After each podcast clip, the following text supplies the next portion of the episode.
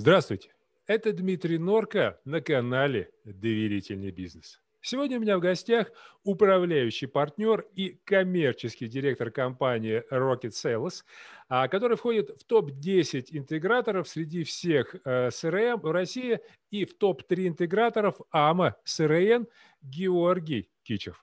Георгий, здравствуйте. Дмитрий, приветствую. Ну, рассказывайте о своей компании. Смотрите, мы на самом деле довольно молодая компания, но и в целом наша ниша, в которой мы работаем, довольно молодая. Мы уже на рынке 5 лет. А, мы за это время преодолели путь от буквально пары человек до команды в 50 человек. А, мы э, раскинули свою географию на территории всей России, причем все больше и больше начинаем работать еще с зарубежьем. То есть очень интересно, что наш российский софт AMA CRM становится очень популярно у выходцев из России. Пока что нас именно как команда немножко ограничивает ну, еще язык. Авенин же в Нью-Йорке сидит. Тут как да. Как, как и, не быть? И в целом мы... Да, и в целом мы занимаемся интеграцией, внедрением AMA CRM, построением цифровых отделов продаж, консалтингом на эту тему – в том числе проводим обучение, и так э, у нас есть свои подразделения по дополнительным решениям, модулям для, э, для AMA CRM, то есть занимаемся разработкой, в том числе продвижением уже своих продуктов на этом рынке. Так что можно сказать, все, что связано с CRM-системами, это про нас. Это про вас. Отлично. А, кстати, почему ракета продаж? Uh, у, нас, uh, у нас это вопрос постоянно, который задают на собеседованиях если честно.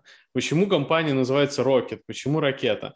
Я думаю, что здесь изначально у нас было два момента, которые мы закладывали. Первый, ну, для того, чтобы построить ракету, нужно работать командой. И мы всегда изначально выстраивали наш бизнес так, что он был построен вокруг команды, команды единомышленников, команды сотрудников, и мы постоянно делали на этом акцент, и у нас даже планы иногда годовые были не в деньгах, а в том, сколько у нас и каких должно работать сотрудников. Э, а во-вторых, ракета, потому что мы изначально хотели добиться больших высот, и, наверное, здесь какая-то наша амбиция была заложена. А вот, ну, продаж это понятно. Я давно очень давно работаю с разными и интеграторами, и на своем веку повидал огромное количество CRM, российских, западных, и огромное количество компаний. И время от времени я вижу, что некоторые компании, они, мягко говоря, лукавят. Они говорят, поставьте CRM, и все, у вас попрет. Не попрет. Не, согласен, да. Не попрет. А что нужно, чтобы действительно СРМ была вот этой ракетой? без чего не попрет, без чего не пойдет. Потому что, по сути, CRM а, – это инструмент, это да, вот то, что помогает. Но что должно быть? Что должно быть? А, хороший вопрос, и э, я очень, практически на каждом скайпе с клиентами или наши менеджеры по продажам о нем говорят – Дело в том, что любой инструмент, он может просто лежать и пылиться, даже если он идеальный какой-то. А другой инструмент, он может быть не идеальным, он может быть с какими-то там ошибками, или он может быть стареньким, но им реально пользуются каждый день, и он приносит пользу. И в CRM-системе та же самая история. Она может реально взорвать продажи, если ей будут хорошо пользоваться, если сначала сотрудников научат пользоваться этой системой, им продадут пользу от этой системы, потому что чаще всего CRM-системы не взлетают в компаниях, где происходит саботаж или сотрудники просто не разделяют ценность этого продукта. Э, это то, о чем я тоже часто говорю, что хорошая CRM-система, почему мы выбрали AMA, как центр нашего бизнеса, в том, что хорошая CRM-система должна быть удобна сотрудникам в первую очередь. Тогда руководители смогут реализовать свои цели и задачи. А если будет это какая-то ужасная, страшная машина, которая сотрудникам только мешает жить, то они в ней не будут работать, и руководители тоже свои задачи никакие реализовать не смогут. Поэтому реальная CRM-система, э, внедрение, важно внедрение CRM-системы, а не сама даже CRM-система как таковая. Не важно, что это за продукт, важно, чтобы его качественно внедрили, чтобы эту ценность стали разделять сотрудники, чтобы руководители понимали, что важно, чтобы этим инструментом пользовались. Это не просто волшебная палочка, которая э, была там куплена, поставлена и один раз и навсегда решила все проблемы продаж. Это не так. Даже CRM-система, мне один из моих клиентов сказал, что, Георгий, CRM-система – это вообще как градусник. То есть мы ее внедрили и только сейчас начали понимать, какие у нас проблемы с продажами, где менеджеры не дожимают, где э, менеджмент не дожимает, где наше торговое предложение некачественно, почему от нас уходят клиенты. И с этим уже нужно работать. Сама CRM-система – это очень важный, но только один из элементов, в принципе, системы продаж. Так все-таки а зачем компании нужна CRM? -ка? Вот на такой вопрос. А я знаю ответ основателя, кто вообще придумал вот это вот customer service, э, но я часто спрашиваю, у всех интеграторов спрашиваю, зачем компании CRM? И ответы разные. Хочу услышать вашу версию. Зачем? Да, Смотрите, я, вот, допустим, я потенциальный угу. покупатель, я руководитель. Нафига мне это? Все очень просто. Но я думаю, такой ответ, э, возможно, вы уже слышали, может быть, нет. Я считаю, что CRM-система в принципе нужна для учета самого важного ресурса в компании. Это отношения с ее клиентами. Все. То есть, если у нас э, нет отношений с клиентами, э, у нас в компании, у нас бизнеса нет, потому что по- по-любому бизнес – это циркуляция определенной ценности. Мы даем ценность клиенту, и он дает нам ценность взамен. И это нужно учитывать. И это не учитывается в рублях, в деньгах, в штуках. Это учитывается в том, как мы с ним общаемся, как мы взаимодействуем, как оцениваем это взаимодействие. И для этого нужна CRM-система. Поэтому у нас, например, в России довольно хорошо с учетом управленческим, ну, относительно хорошо, но с учетом отношений и взаимоотношений все очень плохо. Мы, в принципе, недооцениваем эту структуру. И э, если там посмотреть с точки зрения автоматизации, то, что доступно в России, это просто бомба по сравнению с тем, что доступно на Западе за те деньги, которые там. Э, ну, то есть там, в принципе, внедрить CRM-систему за сумму эквивалентную нескольким десяткам тысяч рублей, это, э, это долларов, там, рублей, без разницы, что это, в принципе, невозможно. У нас это возможно, у нас это реальность, но ценности пока это еще не всеми осознанно. А там, наоборот, культура взаимоотношений, э, она более развита, но вот технические средства менее развиты. Так что вот такой парадокс. Ну да. Вы знаете, а, ставлю вам пятерку. Э, абсолютно верно. И вы в моих глазах поднялись еще, э, еще выше. Потому что, как правило, многие, к сожалению, говорят, это инструмент учета для руководителей. Не, нет. Это инструмент учета а, работы сотрудников. Да нет, нет. Это действительно для того, чтобы сделать качественный сервис. Это действительно а, для того, чтобы ну, создать вот это конкурентное отличие на уровне общения, э, чтобы действительно сделать клиентоцентричную компанию. У нас тут еще вот если такой момент есть, э, очень редко оценивают капитализацию компании, ее стоимость с точки зрения того сервиса и отношения к ней клиентов. То есть вот у нас э, материальные какие-то, товарные, выручка, вот это все понятно, это понятно, как оценить. Но вот как раз-таки вот эти вроде эфемерные э, структуры, как насколько, в принципе, клиенты довольны сервисом, как удобно и как легко общаться с клиентом, пока у нас не так оцениваются. А это как раз-таки очень хорошие точки входа в бизнес. То есть часто, имея хорошие отношения с клиентами, но имея там э, не супер конкурентные предложения с точки зрения там там цен, например, фактических, но имея крутой сервис и просто э, обхаживая клиента, скажем так, э, и качественно с ним работая, можно построить целую компанию. Да. Георгий, ну вы специалист все-таки по измерениям. А как вы считаете, а вообще доверие можно ли как-то измерить? Если да, то как и чем?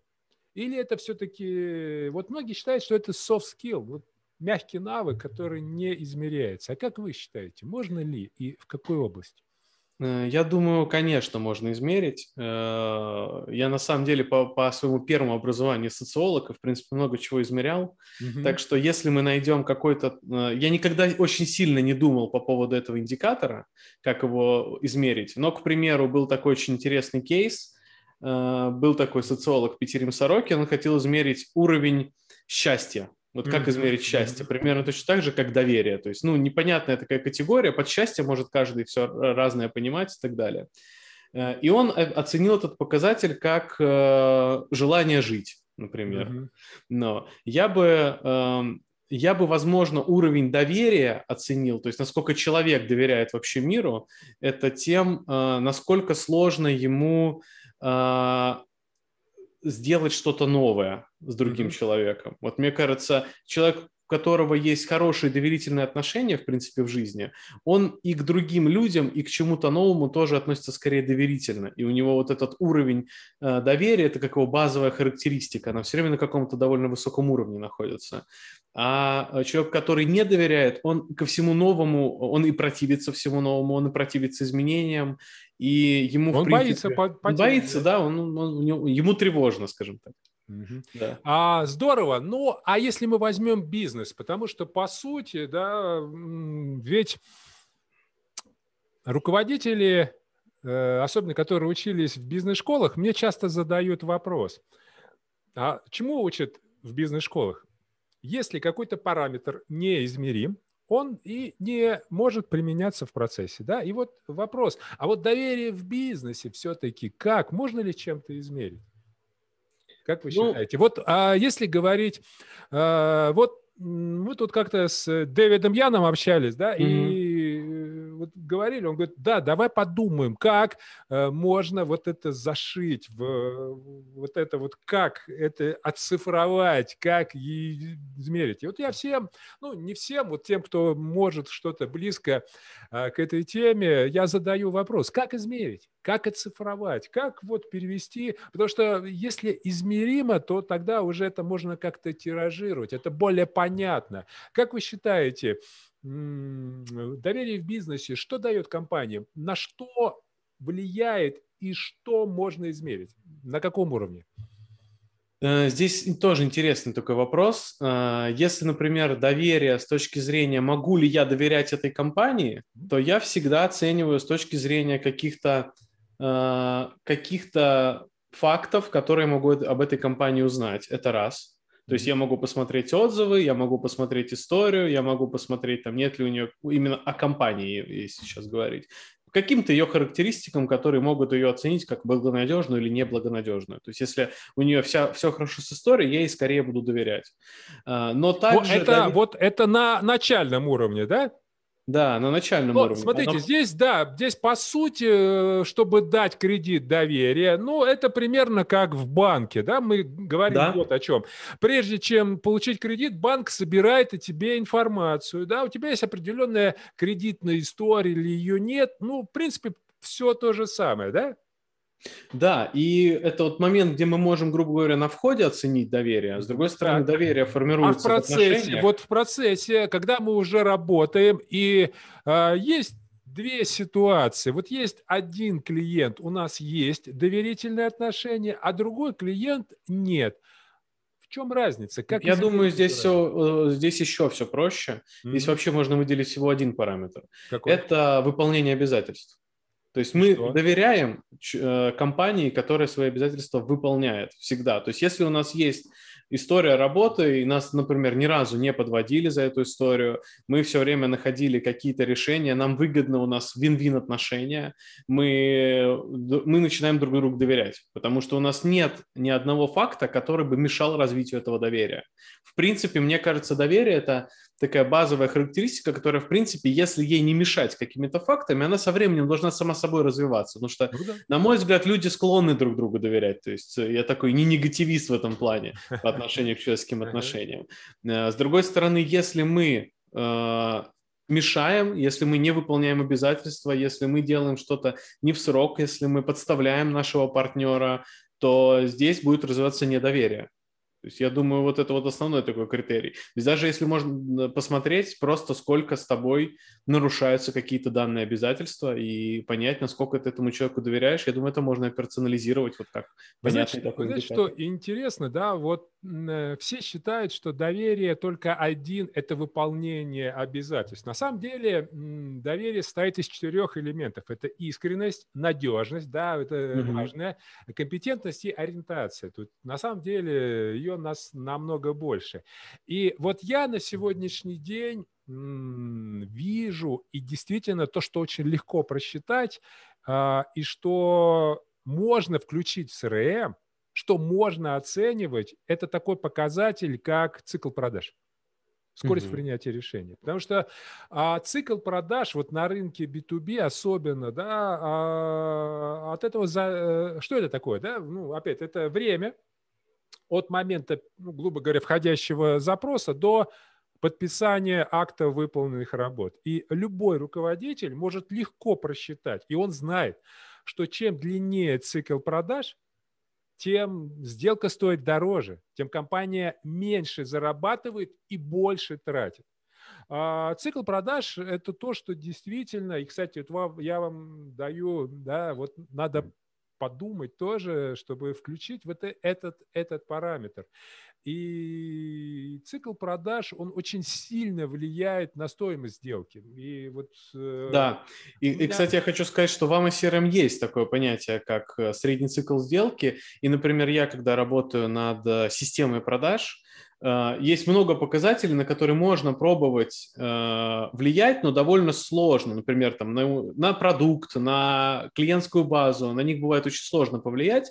Но э, на что можно легко повлиять очень быстро, это на цикл продажи. То есть сократив определенные элементы, сократив время, можно очень сильно сэкономить и увеличить количество продаж за единицу времени. И это как раз-таки в CRM довольно легко решается. Вот, вот, потому что почему увеличивается цикл продаж или у, уменьшается? Если нет доверия, мы долго принимаем решения. Если нет доверия, мы а, согласуем каждый пункт договора. Да, мы выбираем между кем-то, мы постоянно контролируем. Естественно, все это отражается, все это на времени и тратится больше, больше времени. И знаете, что самое интересное? Да, вот э, вы все правильно говорите, это э, просчитывается. И вот в среднем, допустим, компании, с которыми мы внедряли корпоративную систему высокого уровня доверия, за полгода до полутора-двух раз сокращался цикл продаж. Это потрясающие результаты. И получалось то, что в том числе есть один показатель, это количество сотрудников, потому что любой отдел продаж, допустим, да, чтобы обслуживать больше клиентов, у нас есть два пути. Или сократить цикл продаж с тем же количеством клиентов, или а, набрать новых сотрудников, которые будут рассчитывать. То есть, по сути, по сути, это все рассчитывается, и это дает потрясающие результаты. И самое важное, самое важное, на мой взгляд, это дает отличие. Потому что вот вы сами понимаете, что по сути, вот допустим, если брать ваш, ваш бизнес, ваш рынок, а,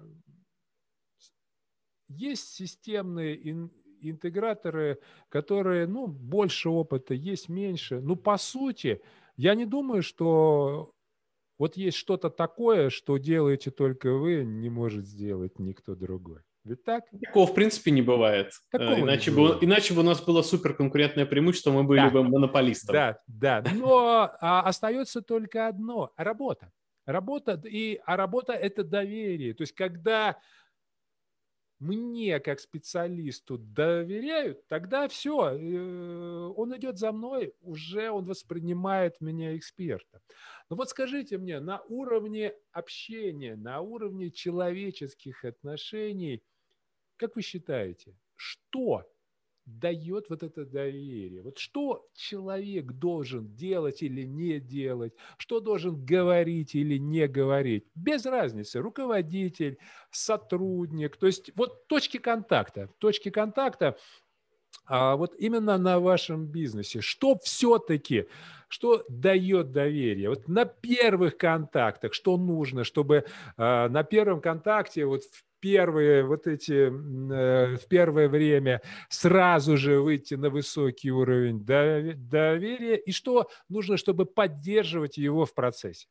Рассказывайте, делитесь опытом. Тут, э, я думаю, не раскрою никакой тайны. Э, я, например, считаю, что для того, чтобы сформировалось доверие в процессе общения, нужно быть сконцентрированным не на себе, а на собеседнике. И на его потребностях, чувствах, то, что он понимает. То есть чаще всего конкурируя там, на нашем рынке с другими партнерами, э, проводим, например, встречу с клиентом, он говорит, вы первый интегратор, который, в принципе, спросил а, а почему мы именно к нам обратились, ну, к на, в нашу компанию, а в принципе ради каких целей и задач вы хотите внедрить CRM-систему, а ради чего вы вообще ввязываетесь во всю эту историю, потому что непростой довольно процесс для отдела продаж, в том числе, кстати, про CRM-системы, все говорят, что это стопроцентная история успеха, а на рынке-то много историй, когда компании внедряют CRM-системы, а у них продажи только падают из-за этого, потому что там неудобно, что-то неправильно настроили, падают показатели, менеджеры меньше делают телефонных звонков и так далее. Такие истории тоже есть, они, а их просто не рекламируют, поэтому мы о них не знаем.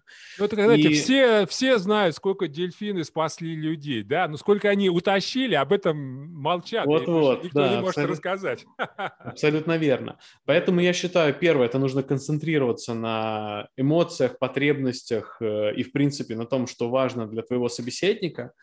Другое – это не, на мой взгляд, э, не обязательно, не важно не быть слишком директивным в общении.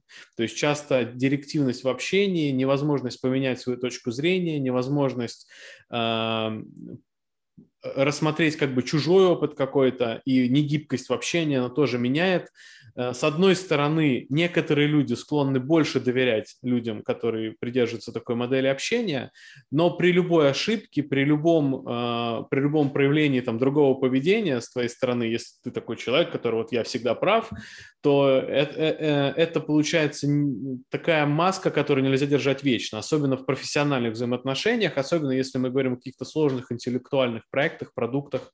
Здесь в любом случае мы все имеем дело с гипотезами, где мы имеем примерно равные шансы на ошибку и на э, выигрыш. И без ошибок нельзя сделать ни один хороший проект. В любом случае, любой проект включает в себя как бонус некоторое количество ошибок, из-за которых мы можем получить реальный результат. Иначе бы мы весь потенциал не израсходовали. Поэтому, на мой взгляд, здесь важна культура общения. И, в принципе, если говорить про продажи, я считаю скорее продажи разделом такой э, науки, как этика. Вот мне так кажется, что многие больше склонны к там, критическому мышлению, к какому-то там, э, к аргументации. На мой взгляд, это в первую очередь этические отношения с партнерами. Здорово. Георгий, и последний вопрос.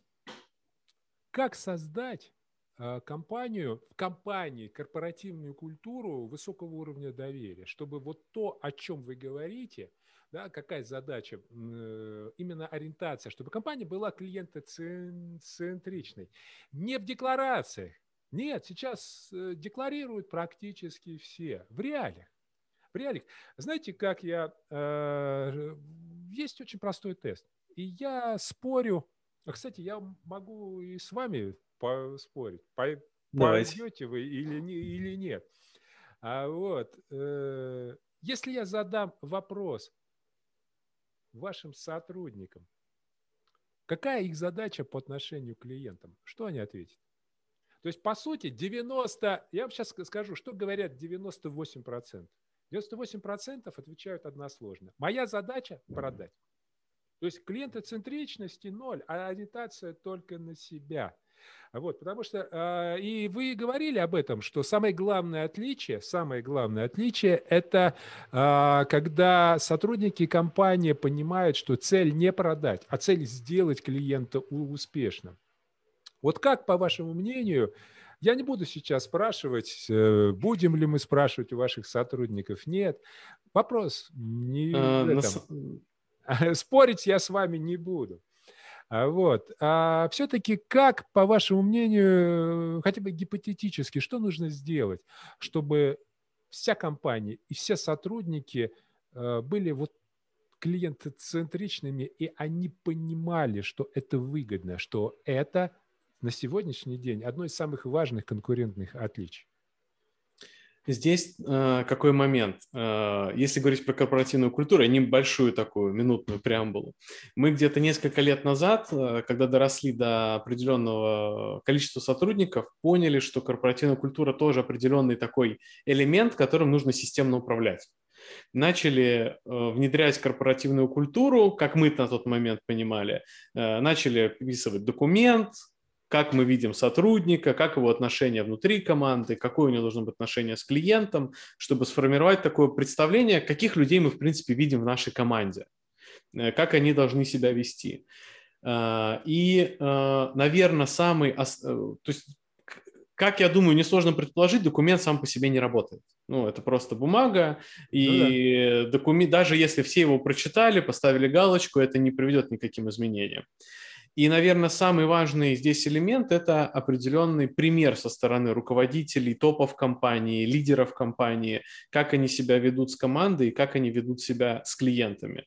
И э, у нас в компании мы прошли три уровня понимания, что мы должны делать перед клиентом. Первый уровень э, у нас был такой, что мы там, как сотрудники, должны выполнять свои KPI. Да, продавцы продавать, менеджеры должны отгружать акты и так далее. Но это плохая история, она не ведет к доверительным отношениям не внутри команды, потому что каждый рвет за свой KPI, не, вну, не с клиентом, это не ведет к длительному циклу жизни. Потом мы пришли к такому пониманию, о котором вы уже говорили, что наша задача сделать клиента успешным. То есть наша задача сделать какой-то такой результат клиенту, который э, приведет его к каким-то новым вершинам, показателям, в принципе, за что нам платят деньги. И вот в прошлом году мы немножко даже поменяли такую свою концепцию и стараемся исследовать. Это, конечно, самая сложная концепция, которую мы просто могли выбрать, что наша задача делать клиента счастливым. И это очень сложно, но это дает свои плоды. И внутри команды э, мы к сотрудникам тоже стараемся идти с, с э, таким же посылом, то есть что мы стараемся внутри команды не просто выжимать из человека какие-то показатели. Мы хотим сделать так, чтобы он реально хотел развиваться внутри компании, а если у него есть желание, он и будет такое же желание проецировать клиентам. Здорово. А, спасибо. Я так понимаю, нам нужно с вами будет еще когда-нибудь поговорить, потому что осталось очень много Э, вопросов, на которые хотелось бы услышать ответ. Как, С удовольствием. Как, как к этому прийти. Но, к сожалению, на этот раз наше время закончилось. И, друзья мои, напоминаю, что у меня сегодня в гостях был управляющий партнер и коммерческий директор компании Rocket Sales, который входит в топ-10 интеграторов среди CRM э, России и топ-3 интеграторов AMA CRM Георгий Кичев. А на этом мы с вами заканчиваем, но расстаемся мы ненадолго. Буквально через пару дней мы с вами снова встретимся на канале «Доверительный бизнес». С вами был Дмитрий Норка и до новых встреч. thank you